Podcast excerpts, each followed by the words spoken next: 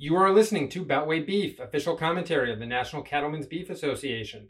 This week's episode features Mary Thomas Hart, NCBA's Environmental Counsel, and Allison Rivera, NCBA's Executive Director of Government Affairs, discussing the Supreme Court confirmation process and USDA's Pasture, Rangeland, and Forage pilot program. Next Monday, the Senate will vote to confirm Judge Amy Coney Barrett to the Supreme Court. Judge Barrett would fill the seat previously occupied by Justice Ruth Bader Ginsburg. How has this confirmation process been, and what can we expect if Judge Barrett joins the Supreme Court? Mary Thomas. Thanks, Steve.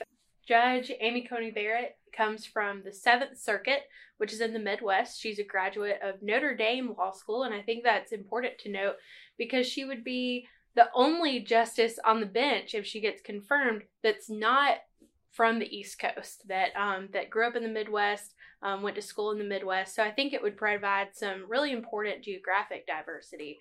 She clerked for Justice Antonin Scalia, um, who is famously a of the textualist mindset, and so uh, Judge Barrett follows that same set of ideals. When she she described that as um, when she reads the Constitution, she reads it for the words that are there. She doesn't see it as a living document. Um, and that will be really interesting when we consider her, her interpretation of cases when she's on the bench. Well, NCBA is involved in litigation across the country to defend uh, regulatory relief implemented by the Trump administration. Uh, will Judge Barrett's confirmation impact these cases in any way?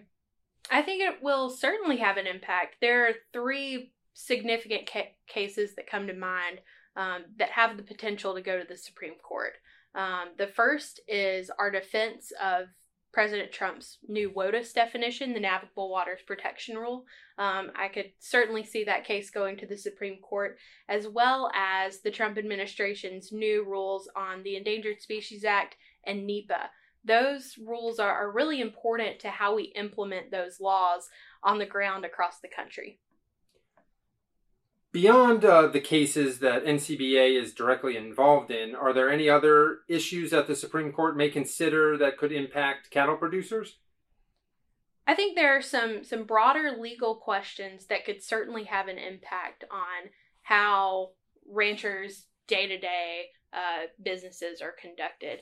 Um, I'll just throw out a couple. So the first is standing.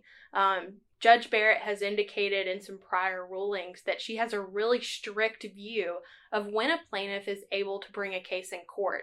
Now, currently, environmental groups have pretty broad deference when it comes to bringing cases in court, but if Judge Barrett seems that uh, thinks that she should limit that or, or thinks that there's a restricted view on on standing that could certainly impact environmental litigation going forward and then more broadly she's also been critical of agency deference when an administrative agency has the authority to interpret a statute um, so I think that'll be really interesting going forward. Justice Gorsuch has also indicated his um, aversion to broad agency deference. So if that's limited at all, it will certainly impact how how ranchers run their businesses. Well, great. Uh, changing gears a little, we uh, Allison, we may be less than two weeks away from the election, but that doesn't mean that work has stopped here in D.C. The USDA's Risk Management Agency released a set of proposals related to the pasture, rangeland, and uh, forage pilot, PRF, uh, can you discuss these changes? Sure, absolutely, Steve. So, um, we really see PRF as a valuable tool to curb precipitation risk.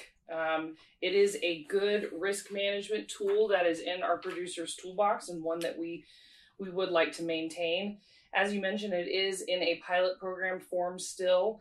Um, however, the the changes that have been um, put forth by RMA a couple of them we certainly want to talk about today, and they are doing away with the winter intervals, no longer providing coverage essentially between October and March 1st, um, and moving away from a grid based system to a per head system, essentially incentivizing overgrazing possibly and and possibly misuse of the program. And you know that's one of the things that uh, we're always wanting to make sure isn't happening so that the program is available to producers uh, it's easy to use and it works for them. So can you discuss in a little more detail what these proposed changes how will they help producers on the ground and what can producers do? Well i think um, again this is a risk management tool and the proposed changes are going to make it so that it's very possible that producers are not able to use this program um, you know for the for the way that they need to use it and so we will be submitting comments um, to RMA, and we will. Uh, we have, you know, spoken to all of our, our regions. We're really um, happy to reach out to all of our state affiliates and really hear what the producers are saying on the ground. Um, you know, we obviously have had conversations across the board from those who sell the program to those who use it, but we really think it's very important that the comments that we submit um, that we submit comments, first of all, and that they really show um, how producers are feeling about these changes. We want to talk about the ways that our producers use this program, and again, that it's a tool in the toolbox. Um, so, I did want to just reference kind of how um, producers can help uh, in pushing back on some of these recommendations. We will be submitting comments, and we hope that all of our state affiliates will as well. But individuals are more than welcome to submit comments.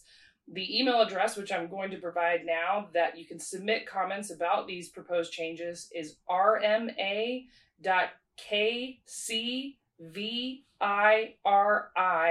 at usda.gov. And we really hope that people will submit uh, some comments.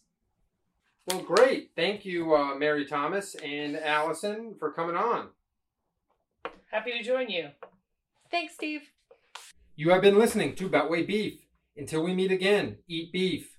Follow us online at policy.ncba.org and on Twitter at Beltway Beef. Thank you for listening.